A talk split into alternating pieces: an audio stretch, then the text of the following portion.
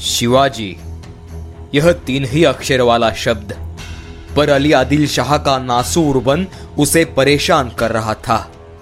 इस समस्या को सुलझाने के लिए उसे ऐसे जाबाज सिपे सालार की तलाश थी, जो शिवाजी का नामो निशान मिटा सके।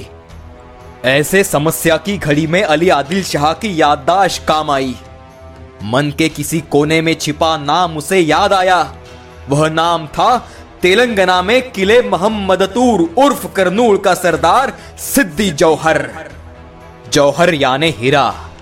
नाम के जैसा ही बेशक अमित शूर, अनुभवी और असली चमक वाला हीरा था सिद्धि शाही दरबार में इसकी अब तक उपेक्षा हुई। पर अब काम के समय बादशाह को वही याद आया। दरबारी आदेश जाने से पहले सिद्धि जौहर ने दरबार में खुद होकर अर्ज़ दाखिल किया। बादशाह ने उसे खलिता भेजा। वैसे तो दरबार में कई सारे सरदार हैं जो इस कार्य को अंजाम दे सकते हैं। पर आपकी अर्जी को ध्यान में रखकर आपको हुक्म दिया जा रहा है। आप मुहिम फतेह कर बादशाह की मर्ज़ी हासिल करें। सिद्धि जौहर विजापुर दरबार में हाजिर हुआ। उसके साथ उसकी हपशी फौज भी आई। बेशक सिद्धि जौहर कर्तृत्ववान सेनापति था, पर राजनीतिक होशियारी की कमी थी उसमें। दरबार में उसका शाही सत्कार हुआ। सलाबत खान के किताब से वह नवाजा गया। यह पहली दफ़ा उसका मान सम्मान होता देख वह फूला न समाया। बादशाह ने रुस्तमे जमान, सादात खान सिद्दी मसूद उर्फ़ मसाउद मुधोड़कर बाजी घोरपड़े भाई खान, पिड़नाइक, बड़े खान फाजल खान इन नामचिन सरदारों को जौहर के फौज में दाखिल होने का हुक्म दिया। मिरज पर डेरा डालकर बैठे शिवाजी पर सलाबत खान हमला करेगा, ऐसा फैसला लिया गया।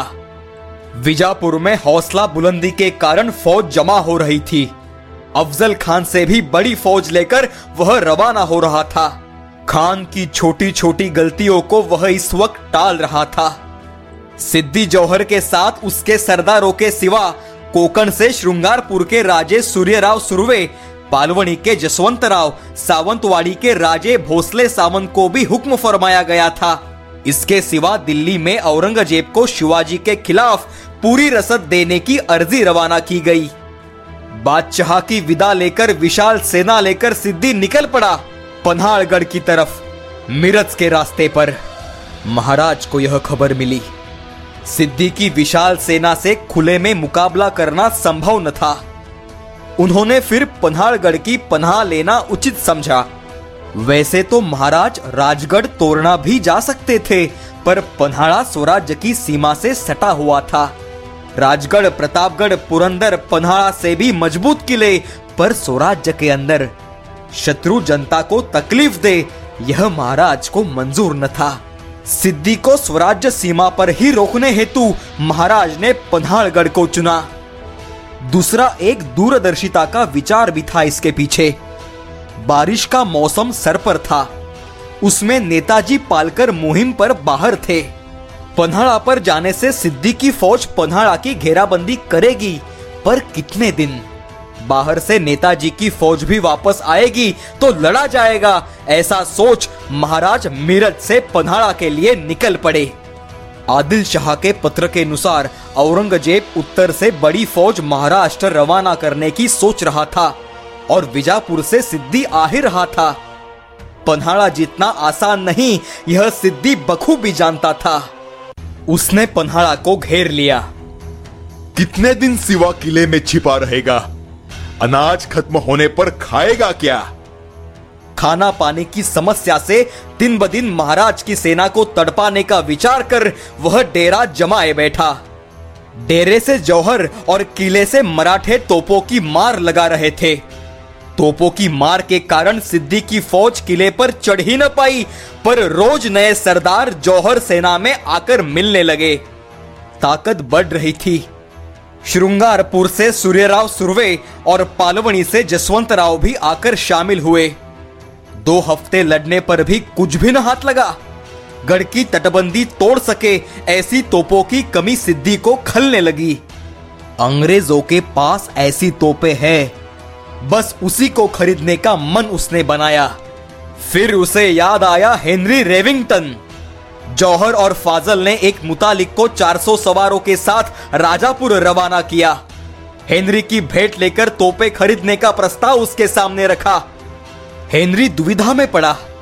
उसे याद आया अफजल खान का एक जहाज़ संभालने का नतीजा क्या हुआ था। शिवाजी के शत्रु को मदद करना मतलब मुसीबत मोल लेना। लेकिन चारों तरफ़ से घिरे शिवाजी को देख उसके अंदर व्यापारी और राजनीतिज्ञ जाग उठा। अफजल खान की बात और थी। पर सिद्धि और उसकी विशाल फौज के सामने शिवाजी की एक न चलेगी ऐसा विचार कर व्यापार में बड़ी छूट और बड़े गोदाम डालने की जगह पाने की लालच में वह तैयार हुआ। सिर्फ़ डेढ़ महीने पहले किया करार भूलकर सिद्धि को गोला बारूद तोपे तथा अपने गोलंदाजों के साथ खुद भी डेरे में शामिल होने निकला। तोपों के साथ अंग्रेज़ों का यूनियन जैक लहराता हुआ पन्हाड़गढ़ की तरफ़ निकल पड़ा। महाराज का डर मन से खत्म कर वह खुलेआम परचम लहराता हुआ जा रहा था। सिद्धि ने हेनरी का स्वागत किया। तोपों की कमाल से शिवाजी के सेना को तहस नहस करने का सपना सच होता उसे नज़र आने लगा। महाप्रचंड तोफ का निशाना पन्हाड़गढ़ की दिशा में कर उसके पेट में गोला बारूद भर उस पर यूनियन जैक लहराकर अंग्रेज़ों ने अपनी दुश्मनी महाराज से सरेआम ज़ाहिर की। तोपों की मार से आसमान गूंज उठा। तोपों की मार किले पर पहुँची नहीं। पर ये दहाड़ भरने वाली तोपे सिद्धि के हाथ लगी कैसे? महाराज ने संदेह जताया। यूनियन जैक देखते ही महाराज समझ गए। डेढ़ महीने पहले जिस पर मेहरबानी की वही अंग्रेज़ एहसान फरामोश बन सिद्धि का हौसला बढ़ा रहा था। अंग्रेज़ तो पराए, पर अपने गोंदाजी पासल कर केदारजी देशमुख उर्फ़ खोपड़े जैसे अस्थिन के सांप बनकर बादशाह की गुलामी कर उसके साथ हुए। बादशाह बार बार सिद्धि जौहर को संदेशा भेज चौकन्ना कर रहा था। गढ़ से भागने की कोशिश करने वाले लोगों को उसने मार डाला। सिद्धि ने काफ़ी कड़ा बंदोबस्त रखा था। उसने और दो कामों को अंजाम देकर महाराज की मुसीबतों को बढ़ाया। एक पन्हाड़ा की वायव्य में खेलना माने विशालगढ़, सूर्यराव और जसवंत राव को भेजकर घेर लिया। और दूसरी बात, आने वाले बारिश के मौसम से बचने के लिए छत बनवाने का इंतज़ाम शुरू कर दिया। महाराज नेताजी की राह पर आस लगाए बैठे थे, लेकिन उनकी कोई खबर न थी। उधर दिल्ली से औरंगज़ेब आदिल शाह के अर्ज़ पर अब तक सोच रहा था। महाराज ने दो साल पहले उसका जुन्नर और अहमदनगर लूटकर मुगल खजाना खाली किया था। पर उस वक्त दिल्ली के तख्त पर बैठने के सपने ने उसे कुछ करने न दिया। अब अपने भाइयों का कत्ल कर पिता शाहजहां को किले में बंद कर वह अब निश्चिंत हुआ था। वह सोच रहा था, अब किसे भेजा जाए? यह प्रश्न दिमाग में आते ही उसे औरंगाबाद में बसे मुगल सुबेदार, उसके मामू जान की याद आई। अमीर उल उमराव नवाब बहादुर, मिर्ज़ा अबू तालिब, उर्फ़ शाइस्ते खान। यह बड़ा ही मुत्सद्दी शूर सेनापति और अनुभवी शासक था। औरंगज़ेब का फरमान मिलते ही उसने औरंगाबाद में खासा तैयारी शुरू की। औरंगज़ेब ने स्वराज्य पर छोड़ा, यह पहला तीर था। शिवाजी काफर है, यही उसका सबसे बड़ा अपराध है। ऐसे औरंगज़ेब सोचता था। शास्ता खान की मदद की खबर सुन अली आदिल शाह और सभी सरदार खुश हुए। शास्ता खान सतहत्तर हज़ार घुड़सवार और तीस हज़ार हाशिम लेकर स्वराज्य पर हमला करने चला आ रहा था। अहमदनगर, सूपे, बारामती, इंदापुर, शिरवल जीतकर वह आगे बढ़ रहा था। उसे बीच में मराठे छापे मारकर त्रस्त कर रहे थे। पर उसे मामूली मराठे नहीं, सिवा चाहिए था। आई साहेब की स्वराज्य बचाने की कोशिश जारी थी, पर शास्ता खान का हमला इतना तेज था कि रास्ते में आते मंदिर, मूर्तियाँ, गाँव, सभी को उजाड़ता वह शिरवड़ से शिवापुरा पहुँचा। अब उसने सासवड़ की राह पकड़ी। इसी राह पर मराठों ने उसे खूब सताया। गनिमी कावा युद्ध तंत्र से उसका काफ़ी नुकसान किया। शाहिस्ते खान ने पहले पुणे में जाकर डेरा जमाने का निर्णय लिया।